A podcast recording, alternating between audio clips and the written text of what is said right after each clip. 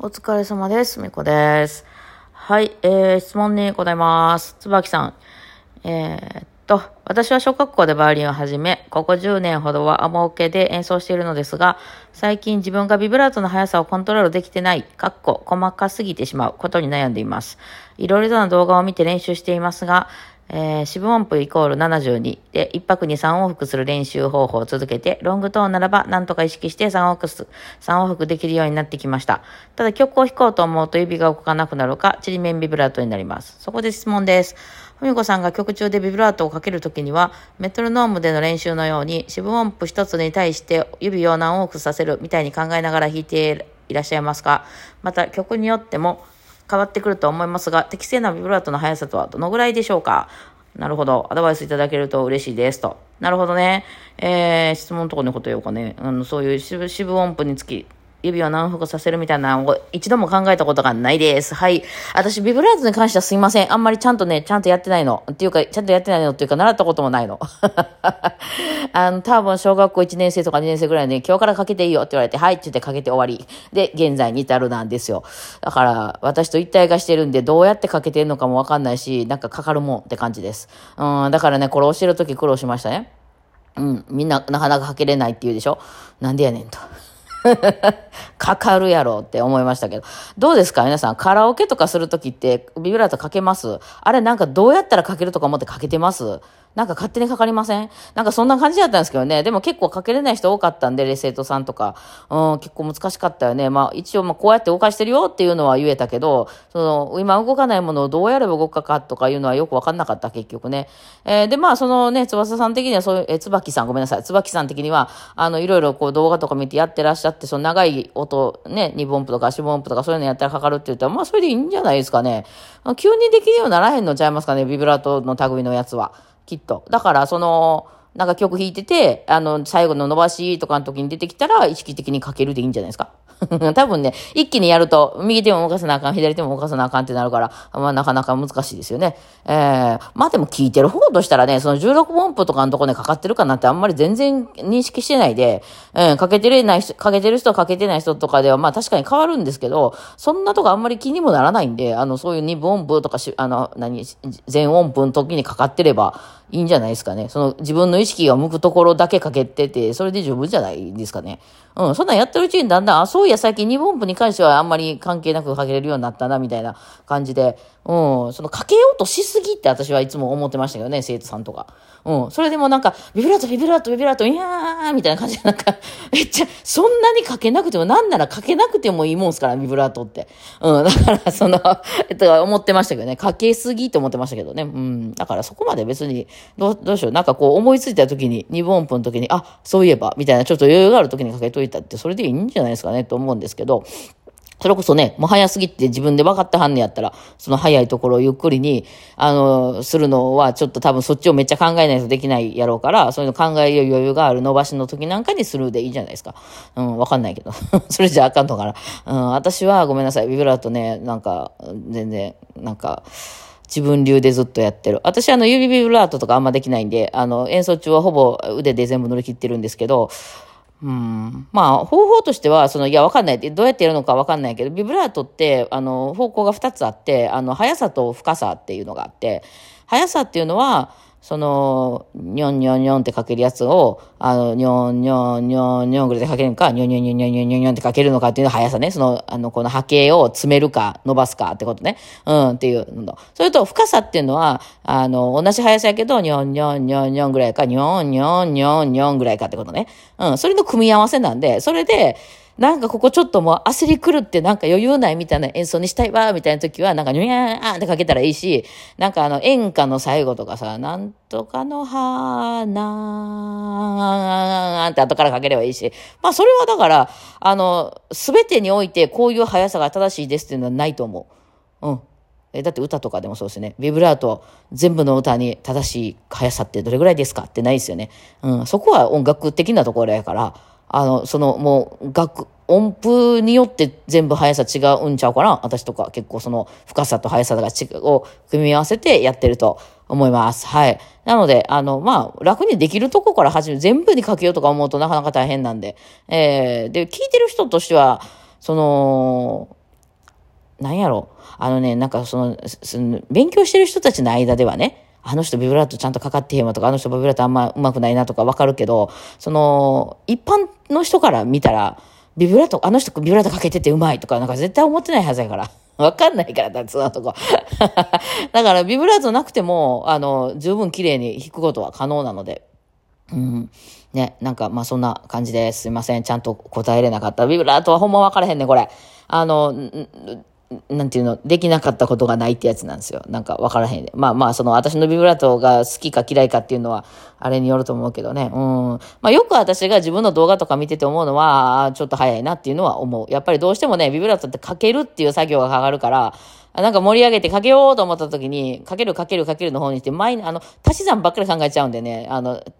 なるべく引き算しようとは思ってますね。うん。で、それはでも私の好みやから、それが正しいとはない。あの、いっぱいいっぱいかけるのが好きっていう人ももちろんいると思う。うん。ハイフェイスなんかむっちゃかけてんもんな。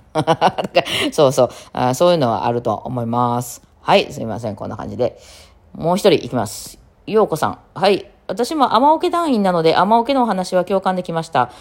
今日はリズムについて最近気づいたことがあり、ふめこさんのご意見を伺いたいと思いメールします。多くの方が音程が合ってなくても気づかないのと同じように、リズムも合ってなくても気づかないものでしょうか。最近メトロノームに合わせて練習するとき、えー、自分では合ってきたと思っても本当に合っているのか不安になってきました。音程ならチューナーで見ることができますが、リズムは見れないので、多くのアマチュアの方と接してこられた経験からいかがでしょうかと。なるほど。あのーそうだな。そう、生徒さんとしてね、アマチュアの、の人とか見てた時に、あの、えっとね、誤解を恐れずに言うと、アマチュアオ、ケで頑張ってる人はリズムめっちゃええですよ、みんな。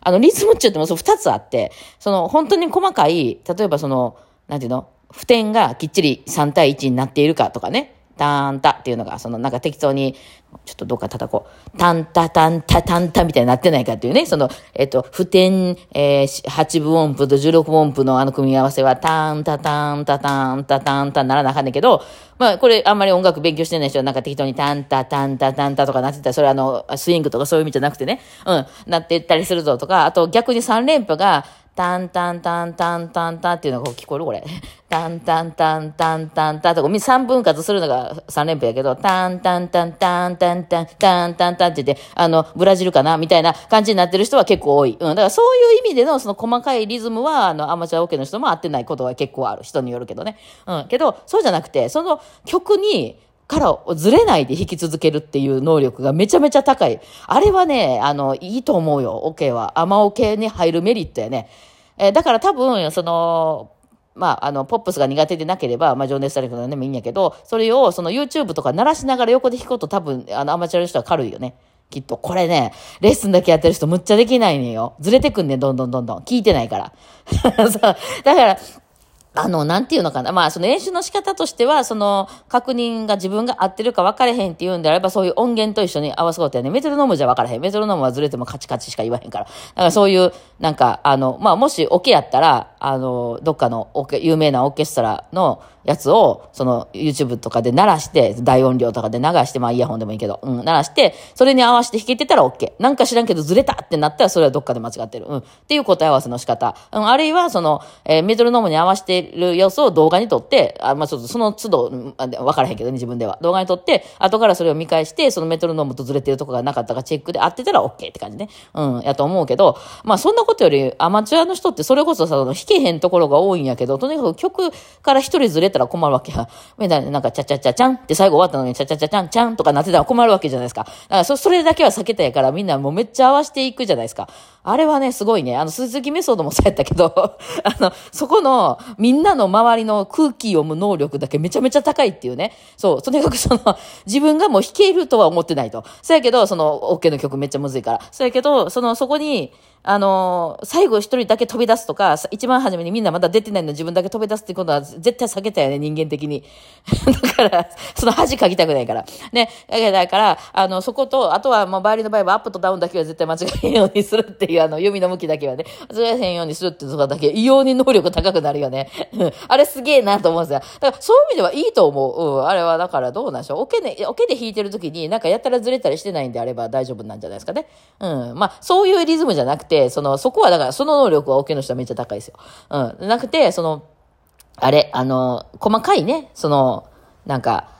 そうやなでも結構そうやなあの、私、なんかその、せん、もう、それこそほんま先生とかさ、専門家とかね、今、自分教えてますみたいな人とかでも、あの、たまに、その、自分やとなかなかね、見られへんから、コンチェルト見てくださいとか言われてレッスンしてたこととかもあるんやけど、そういう時に、その、あれ、この人ちょっとリズムや、やばいぞって、特に一人でずっと弾いてる人。その、まあ、一人で言っても、その、ピアノとバイオリンと合わせたりとかすることはあったとしても、その、オケとか、カルテットとか、そういうので、普段こう、弾いてる人じゃなくて、本当に自分の一人で、まあ、合わせたとしても、ピアノと自分ぐらいで弾いてる人って、結構自己流になってきたりするときはね、変な癖ついてても、それこそ気づかへんときがあって、で、そういう人に私が出す、あの、課題っていうのが、メトロノームにあの、合わせて、その、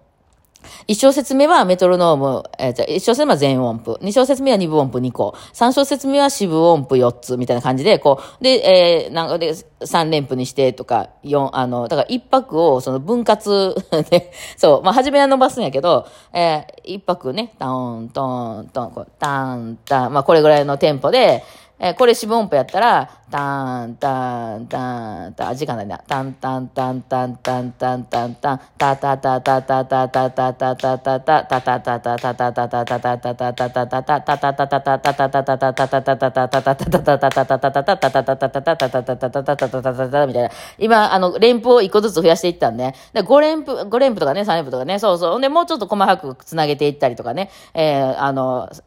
3232でやってくださいとか、まあそういうことやったときに、だいぶできない人多いね。